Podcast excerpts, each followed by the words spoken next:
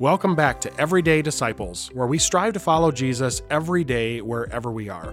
I'm Pastor Matthew Starner, and I'm so glad you're joining us today. Every week, we're seeing more and more people subscribing and tuning in, and I just want to let you know that we are so thankful for you, our listeners. In our first segment today, I sit down with Pastor Rob Appold and Adam Vanderstelt to talk about communion in a bit of a deep dive.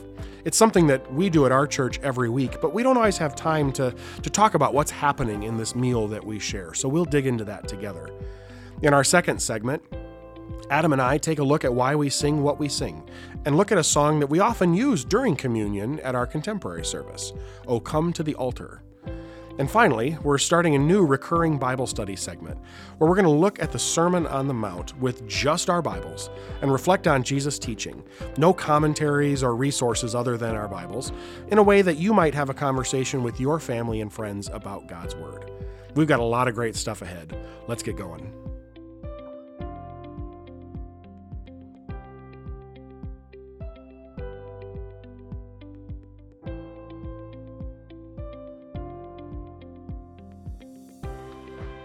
Well, welcome once again. I'm sitting here today with Pastor Rob Appold and Adam Vanderstelt, and uh, we're, we're ready to do another little deep dive here.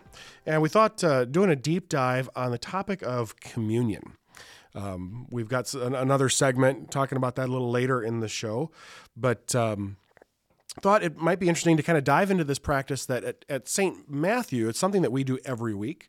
Some churches do it occasionally. Uh, some some do it like every other week or or just periodically throughout the year. But uh, this practice that we all all Christians share, sharing communion, but but we hold diff- a variety of beliefs about what communion is all about, what's happening, um, whether it's something that we're doing or something that God's doing. And so I wanted to just kind of throw that out there um, to the the three of us here to say sort of you know, in in in uh, kind of everyday disciple language, how do you talk about what's going on in communion? A lot has been written. I mean, you can get volumes of books when basically all Jesus said is the words of institution, Matthew, Mark, and Luke, and then First Corinthians.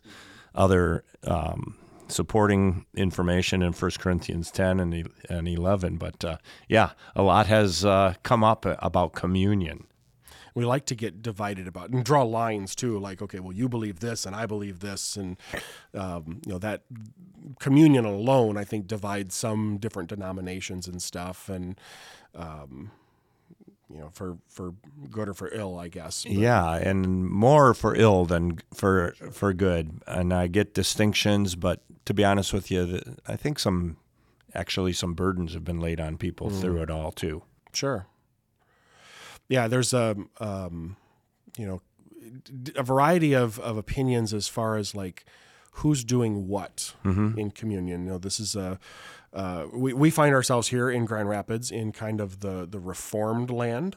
Um, so there's a lot of lot of the kind of idea that this is this is a act of remembrance that we're we're remembering what Jesus did. Um, certainly a important aspect of it.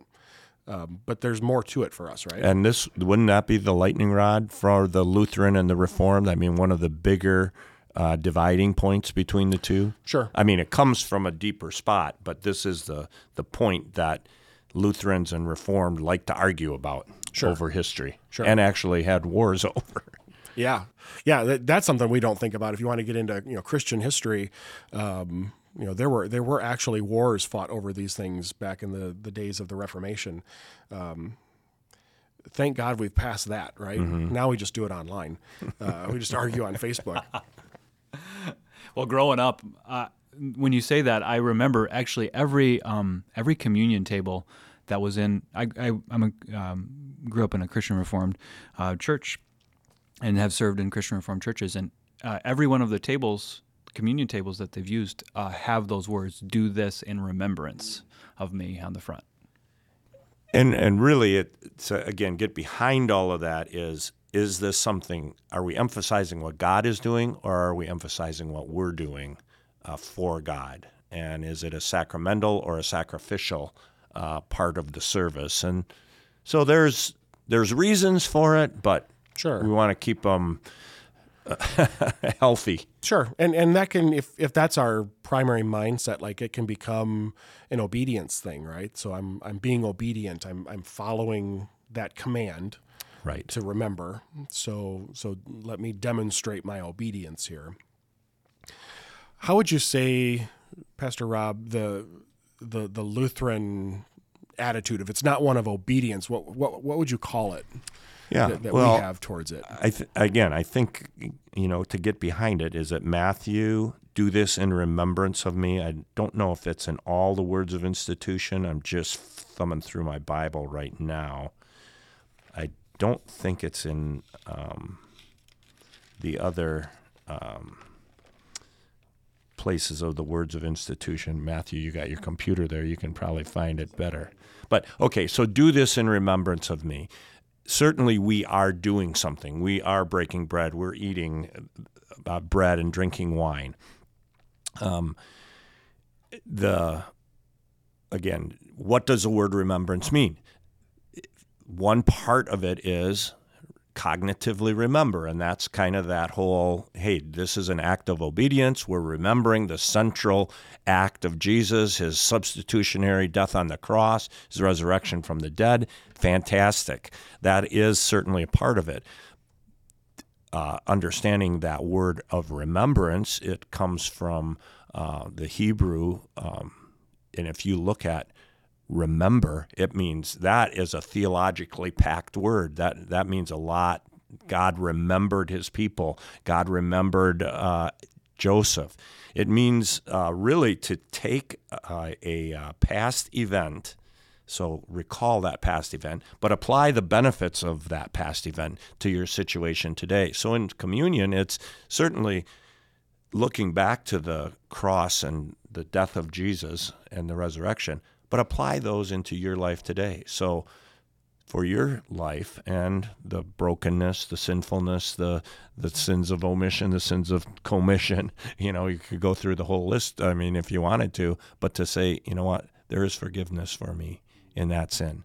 And therefore I will live as a regenerate I desire by the Spirit's leading and guiding to uh, live as a regenerate child of God and not fall into the same pattern of sinfulness. Uh, this is the idea of remembrance in its fuller capability, and that God is giving me the exact power I need, the very presence and the personhood of Jesus uh, into my life. Yeah, that's great. To, yeah, that that full aspect of it's more than just a reenactment. Yes. Yeah, that that Jesus is there with us. Uh, just found those verses here real quick. Um, so Matthew and Mark both don't mention the remembrance aspect. Luke and then Paul in First Corinthians, Luke, okay. he says it. Both of them highlight the do this. That's what I meant. Yeah.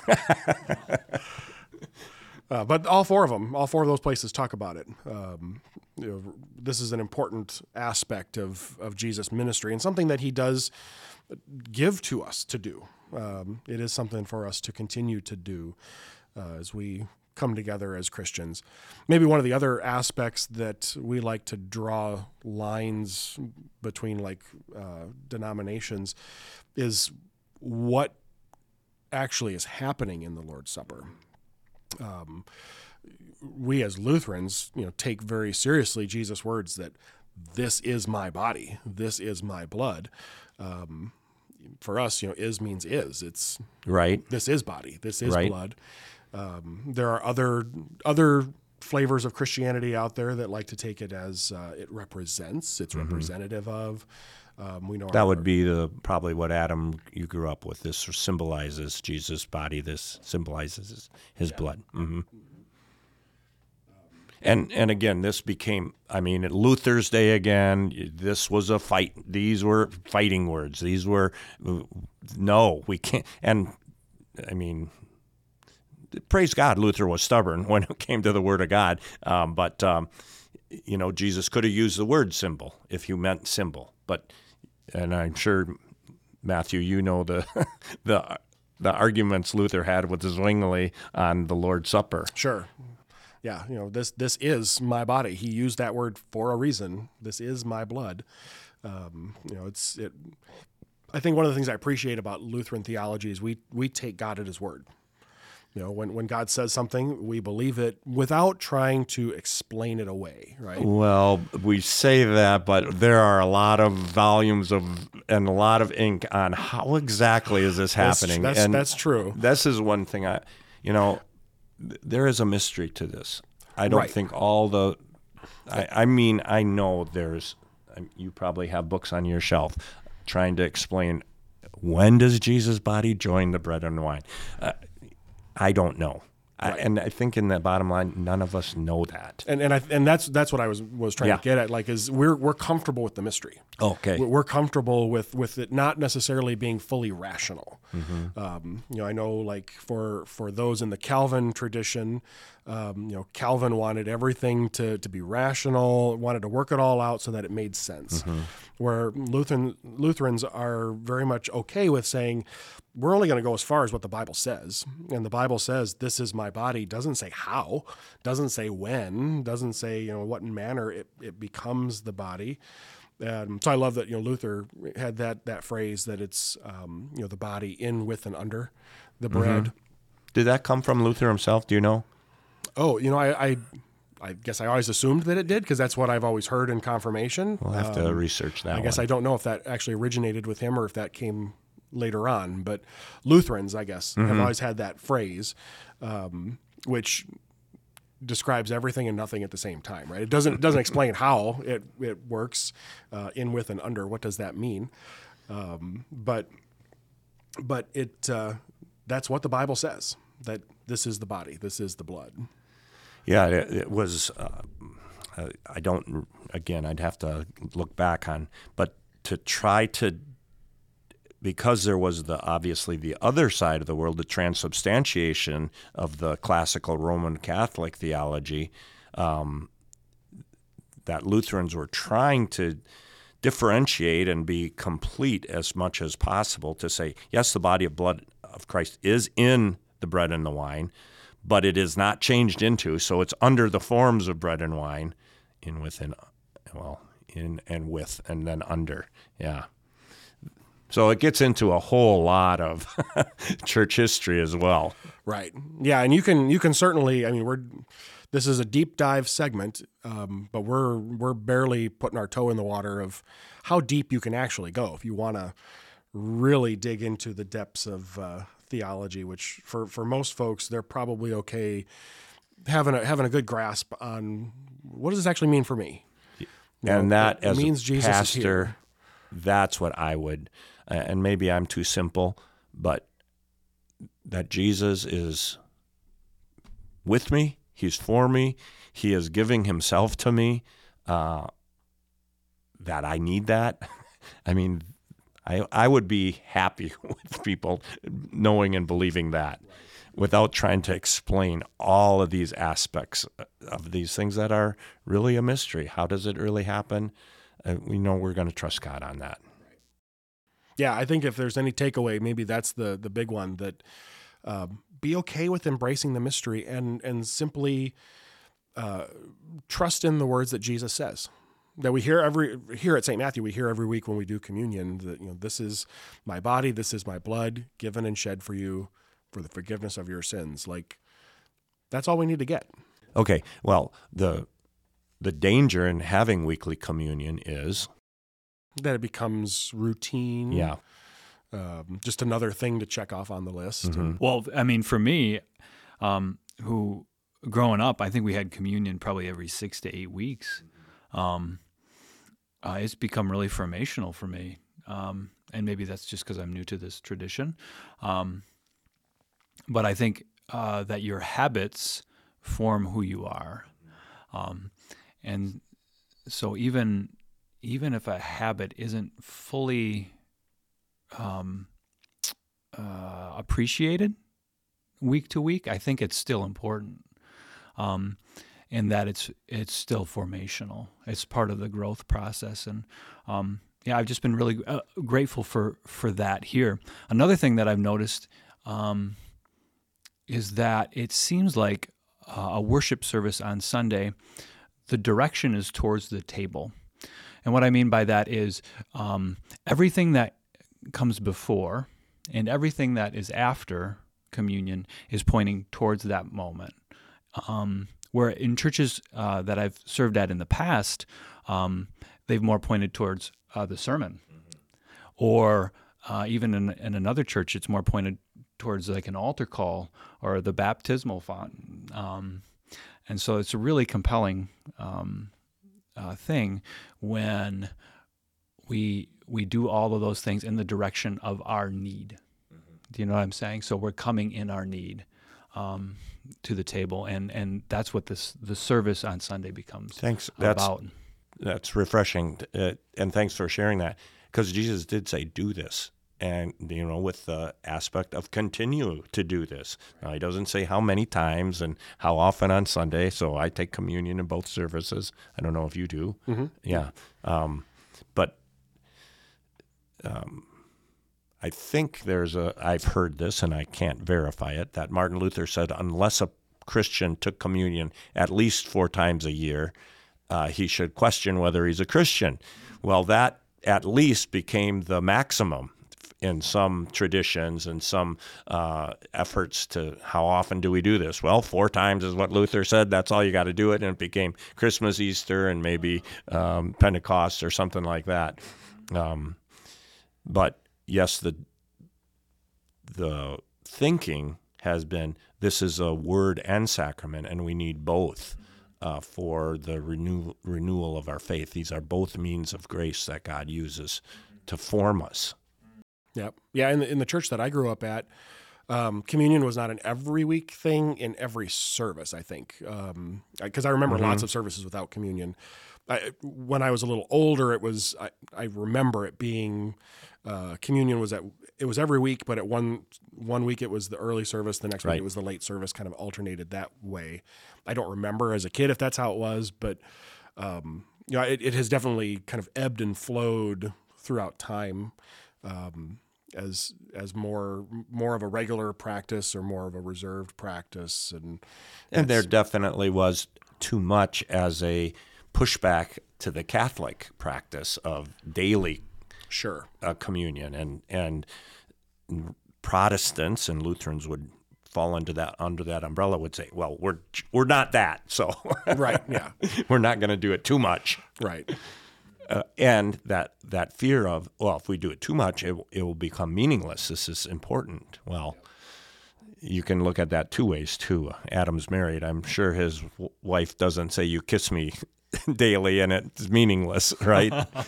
or you, yeah, you, you, right. I did that. once a quarter. Yeah, Right, right. Just checking in. Still love you. and I do I do pray people do ha- have the opportunity to reflect and prepare themselves spiritually, but I also know the reality of Sunday morning is pretty fast paced, and if you have children, it's it's not always that most holy of exterior moments, but good things are going on in the reception of communion. Right. And I think just to kind of you know circle all the way back around, remembering that even even when I haven't had time to properly prepare my heart, or when I'm you know trying to drag the kids up to the front or something and wrestling with all of that, uh, it's not about what I'm doing, Amen. but it's about what Jesus is doing in that moment. And so we get to we get to receive that, you know, whether we've whether we've prepared fully or not, which I think is a great thing. So thanks guys, appreciate this conversation and look forward to the next time we get to do a deep dive. God bless.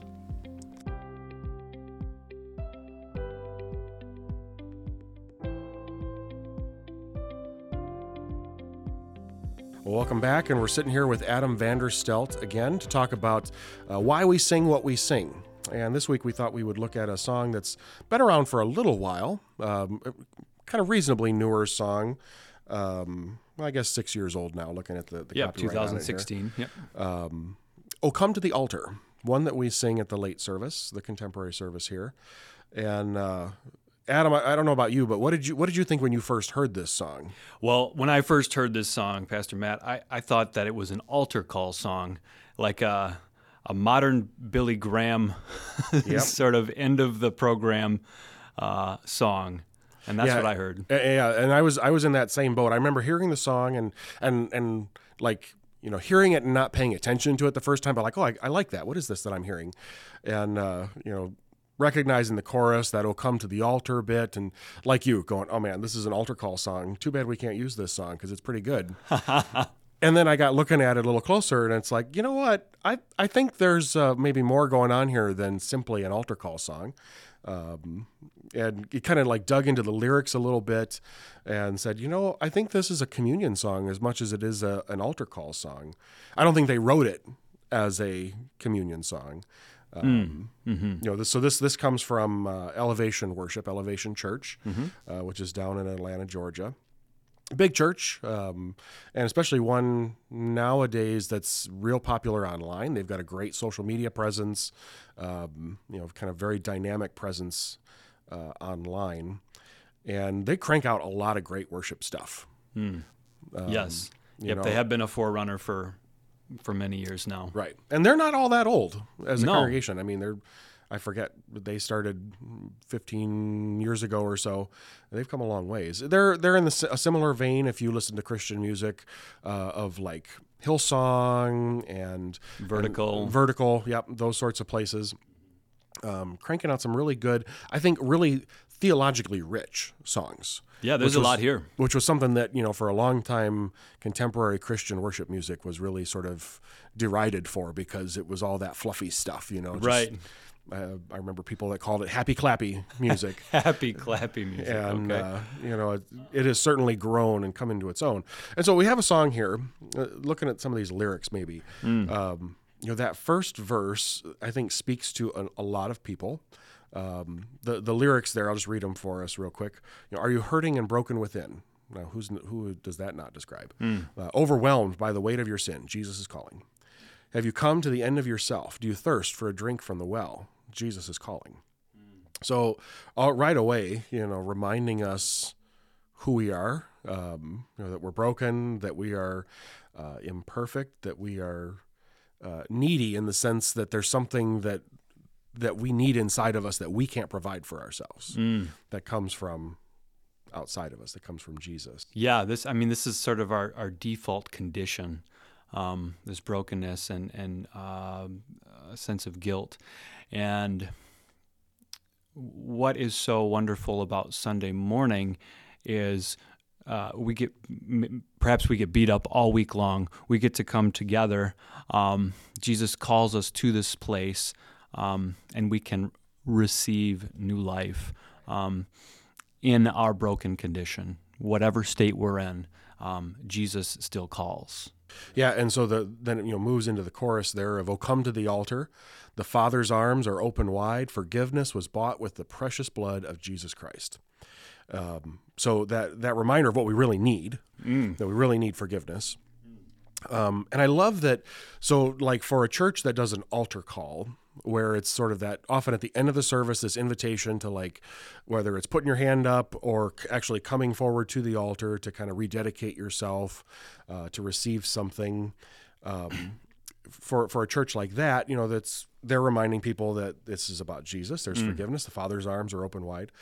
Um, for for a communion song, though, I think it's it's even more powerful, right? Yeah, yeah. Uh, we know uh, that that's what we receive in communion is forgiveness of sins, mm. strengthening of our faith. That was bought with the precious blood of Jesus Christ, mm. which is what we're receiving also right. in communion. We're receiving his blood. And I love that line about the Father's arms are open wide. Mm. That that no matter how broken and hurting we are, no matter how much you know we've come to the end of ourself, the Father's arms are open for us. Mm. There's grace for us there, and I think that's huge. Yeah. And so it moves into then the the second verse there, which is a you know very similar vein to the first one. Uh, Leave behind your regrets and mistakes. We've all got those, right? Uh, come today. There's no reason to wait. Now that I love that line because there's there's a handful of people that I've met in my life that for one reason or another like don't take communion. Mm-hmm. Um, often because of something that's happened in their past that they no longer feel like they're worthy oh. to do that. They're still believers. They're still they're still Christians, um, but for whatever reason they're they're refraining from doing that. And and I always want to say like why. Mm. There's forgiveness here. There's grace here, and no one. You're not excluded from that. There's no reason to wait. Come now, come do that. And I just want to say that line to to those folks. Um, bring your sorrows and trade them for joy. From the ashes, a new life is born. Jesus is calling, and it's so it's that again that great reminder of the new life we have that that sustains us through uh, communion that we receive there. And it's it's it's words like those that make me even say like, man, this is more powerful as a communion song because because those things are actually happening in communion versus an, an altar call where it's it's simply a rededication um, for a lot of folks. Uh, that's what an altar call is about, um, committing your life to Christ again. Um, and there's there can be an awful lot of emphasis put on what you do in an altar call. You know, did you really dedicate your heart fully and, and those sorts of things? Where I love about communion is it's all about what Jesus is doing and what he's done for us. And we just simply come and receive. And and that's that's what I think what makes that so powerful for me. Yeah, I love the language of, of regeneration in that. Yes, yeah. um, that um, from the ashes, from from absolutely nothing, Christ can bring new life, uh, and He does that work of regeneration, of restoration in our M- lives. makes me think of Ephesians 2. You know, you were you were dead in your sins. Right. You, you were basically ash. You were basically dirt. And you've been made alive now. Christ Christ has made you alive uh, through through faith in him. And so you know such a powerful uh, image there that's painted. yeah, goes And- back to the uh, chorus, Yep. which we already went through, and then the bridge, which is "Oh, what a Savior! Isn't He wonderful? Sing Alleluia! Christ is risen." Bow down before him, for he is Lord of all. Sing Alleluia, Christ is risen. Um, I just I think it's striking because again, it's talking about uh, Christ uh, being risen, and I think it's important, especially when we look at this song um, from a communion standpoint. It is in Christ's resurrection that we can receive new life, um, and so and so that's why we sing Hallelujah. Um, so it's, it's a really th- theologically uh, important statement there. Um, I also I, I notice a posture change, and I know that's such a like a worship leader thing to say, um, but this the language changes from um, come, which is the walking, to a bowing before him. So the posture has changed from um, uh, receiving God's gifts to a, adoring God for who He is. Um, and I think that that heart change happens, and I think it I think it happens in an important way in communion. Sure, absolutely, and and I really love that like a you know a church like St. Matthew where where we're at um, that celebrates this every week as you know part of our worship. It's a it's a routine that we have in there. Um, and of course, you know, it's it's easy for for some folks to say, well, then it just becomes kind of mundane. Uh, but we are shaped by those things that we do regularly. Um, you know, like at, at St. Matthew in, in in both worship styles services, we recite the Lord's Prayer together. We recite the Creed together, and, and as we do that, those are formative things for us. They they shape us, they form us, they teach us about who we are and whose we are, and um, you know, as we come forward for communion, of course, you can go through that with a, um, you know, a heart and a mind that's not set on what's happening. That's you know thinking about lunch or whatever's next or um, those sorts of things. But to to do it mindful of what's happening, um, I, I think it's hard for it to not shape that within you. That this is a this is an act of receiving, an act of um, what s- submission mm. to, to mm-hmm. God that we mm-hmm. are we are receiving from Him and acknowledging that we need something from Him that we can't do mm. ourselves. Mm-hmm. We need that forgiveness. We need that that strengthening of our faith. Mm. Um, it, it reminds us that we're creatures, that we're not creators, right? Right. Yeah, and that's why so it's big. important that it says, "For He is Lord of all." Right. Right. That that is the surrendering of our own power and giving it Yep. um, uh, to our Lord and Savior. And then, you know, I, one of the things that I like about this song too is it, it has a little bit of a different structure um, Okay. than than a lot of typical worship songs in that it ends with like kind of a half a verse. You know, on the on the lyrics that I'm looking at here, it's, it calls it verse three, even though it's really just two lines. Um, and it and it ends with a, a bit of a different tone from the other verses that we've looked at. Uh, Bear your cross as you wait for the crown. Tell the world of the treasure you've found. Mm-hmm. And and Adam, you were saying you know that those words really spoke to you. Yeah, they do because uh, again, I think it's another posture change, and it goes from um, receive. So we went from receiving a gift, bowing to God in adoration, to now we have a task at hand. Um, because of the new life re- we've received, we trust in God. That's what bearing your cross means. We trust in God through the the troubles and the trials of our life, um, and we share our new life with other people. We share what we have found in Christ with other people. Uh, there's an interesting thing that happens in this as well, and you know this um, as a as a music person. There's a chord in here that's outside of the key. So that usually in a key uh, in music, there's a set of chords that sounds really good together. This is the one instance in this song where it goes out of the key for a second, and I think it's I hope it's significant. I think it's significant to me because it's saying that there's something new that must be done now that we've taken, now that we've received this gift of new life. Yeah, and, and it's one of those. That's one of those things that I don't know that um, you know non musicians necessarily realize the significance of of that that uh, Oh, it's a total foreign, music foreign thing. chord there. but but I'm sure as you're singing it in church and you kind of go, oh that that sounded different, you know, and, and maybe inside you feel a little bit of.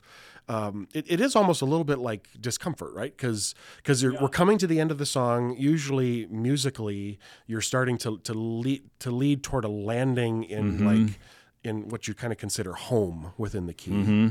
And it it's it suddenly steps outside of home for a minute. It steps outside Mm-hmm. of that comfortable space, and it's like, ooh, this is this is pushing us somewhere. There's Mm. there's movement going on, and yeah, this song does take us on a journey. You know, Mm-hmm. as you as you really look at those lyrics. Um, so I hope it's one that. As we sing it in church, which it comes up um, occasionally, you know, this isn't one that we sing all the time, but uh, certainly one that is uh, not unfamiliar to us. And um, I hope it's one that you uh, listen to, maybe sing these words a little bit more thoughtfully as we do this and recognize as you come to the altar what it is that you are receiving there from Jesus. So thanks, Adam. Thanks Thank for you. sitting down with us and uh, look forward to the next time we get to talk about some some things that we sing.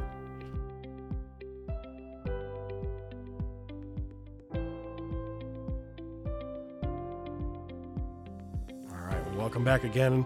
Joined once again by uh, Pastor Rob Appold and Adam Vanderstelt here, as we uh, we want to start a new kind of recurring series here, doing just a little bit of a, a simple Bible study. We're, we're sort of calling this like um, Bibles only Bible study. Uh, so not necessarily the deep dive kind of stuff that you just got in the first segment, but uh, maybe a little more of, of that everyday discipleship, uh, reading the Bible. We're going to read through the Sermon on the Mount. On the Mount, we thought that'd be a great spot to start. Um, teachings of Jesus, his his biggest uh, recorded teaching that we have, and reading through it kind of without like all the commentaries, without all the resources and stuff, and just sort of reflecting on the Word of God.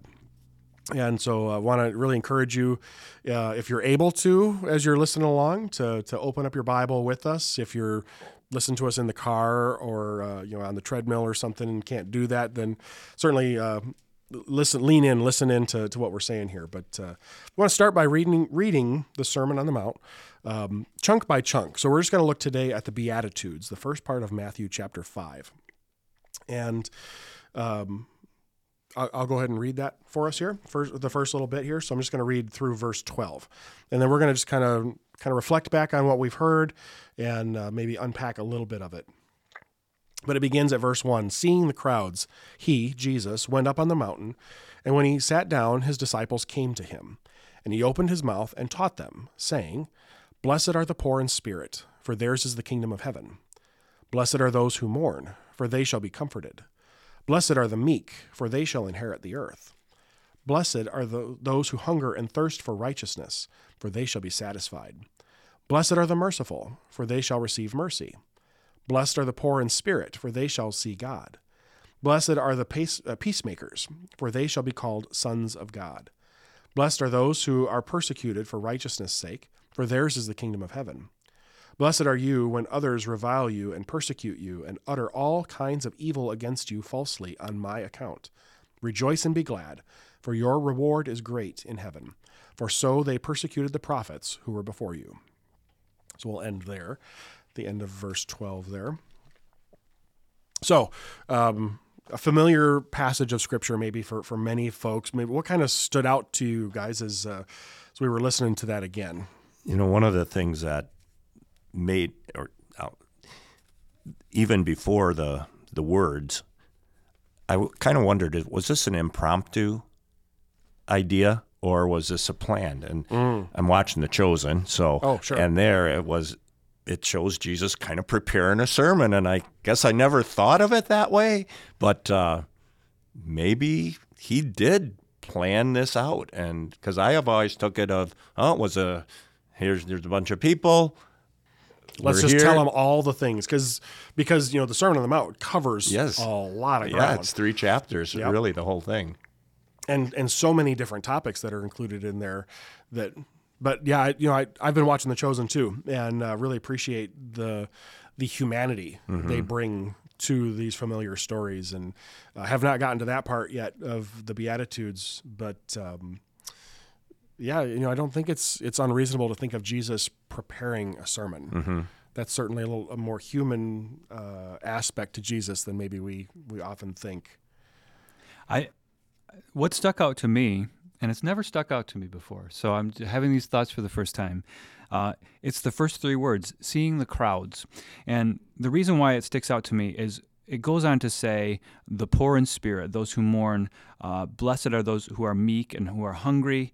Um, for those who are p- persecuted, Th- those aren't like good things. And I think uh, when he says seeing the crowds, Jesus is speaking to the human experience that he sees in front of him, and um, and then he offers a promise to each of those people he sees in front of them. Mm-hmm. So it's very much like a, um, speaking to the people where they're at. It's Christ meeting It's the people. comfort. Where, yeah, yeah, exactly. Um, and so yeah, I've, you know, you read this sometimes and you go, "Blessed are the poor in spirit, for there's the kingdom in heaven." Like, so does that mean I got to be poor in spirit? I mean, does that that doesn't sound good to me. I'm just curious what you guys. Yeah, I've always taken that to mean when you know you're empty, when you don't Yeah. have yeah the you're not the paragon of, of Mm. perfection. Uh, you're uh, if everybody knew what really rattled around in my heart, it would not be a good thing.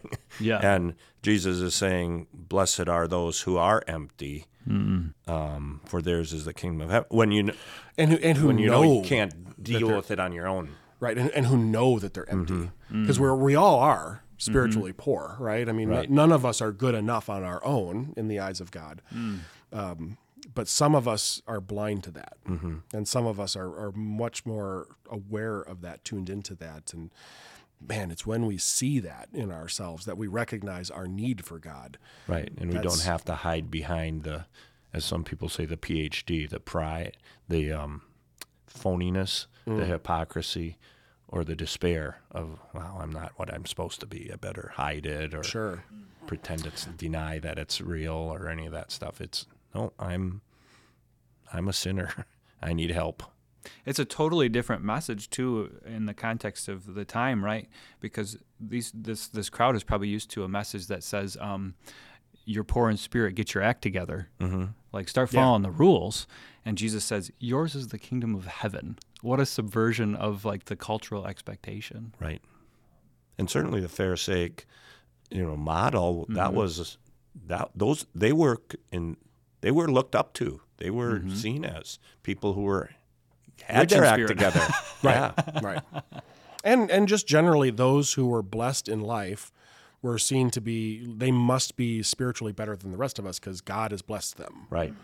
they've got that good stuff I think in is it in the Luke parallel, I mean it's not exactly, but maybe Jesus preached another sermon. He it is just recorded, blessed are the poor.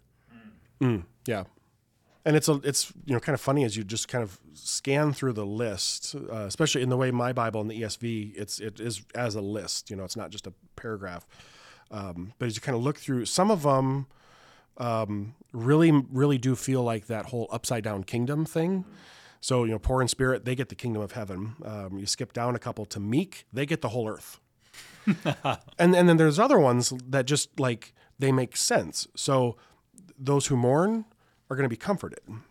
Those who hunger and thirst for righteousness, they're going to get it. Uh, those who are merciful are going to be shown mercy.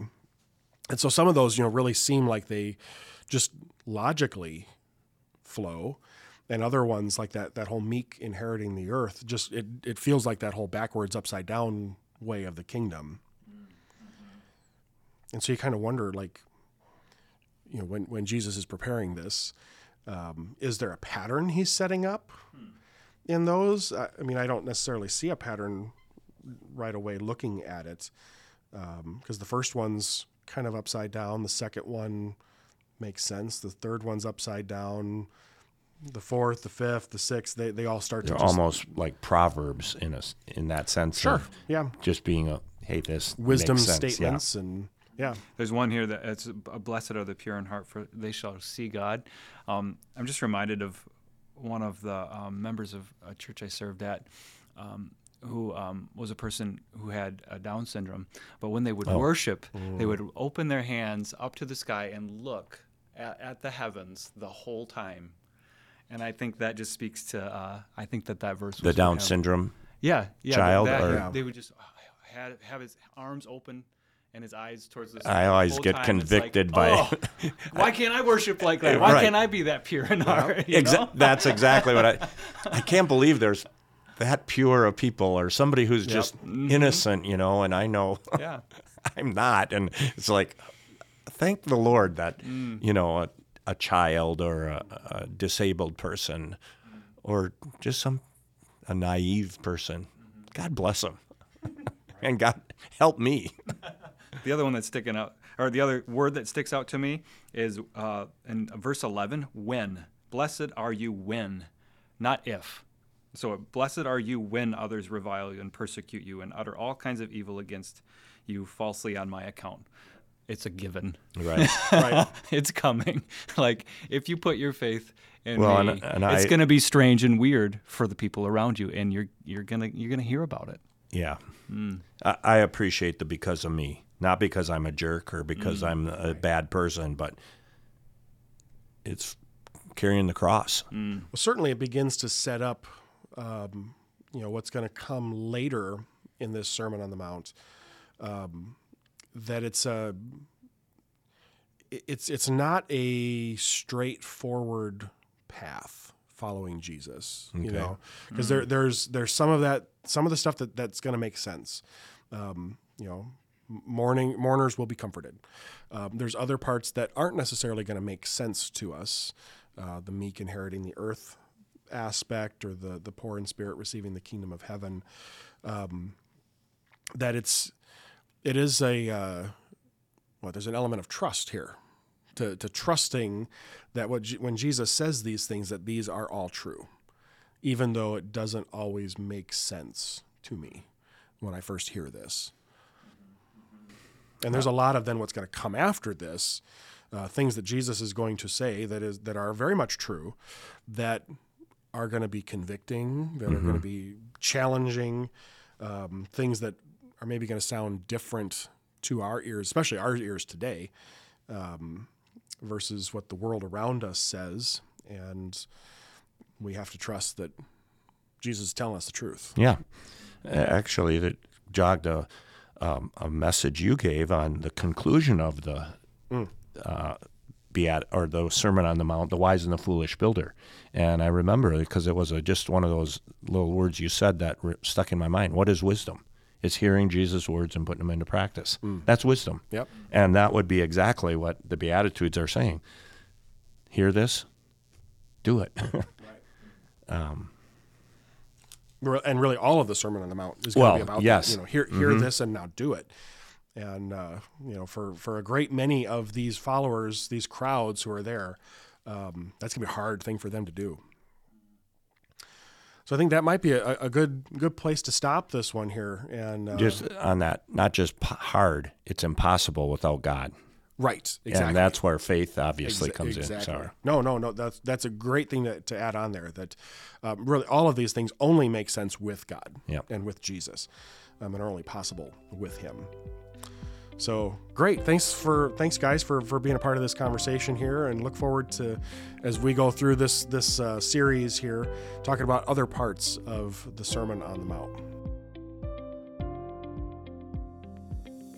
Thanks for listening in today on all these great conversations. We'd love to hear from you as we continue this journey together.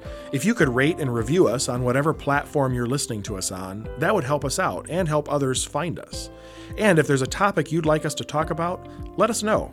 You can email us at media at stmatthewgr.com.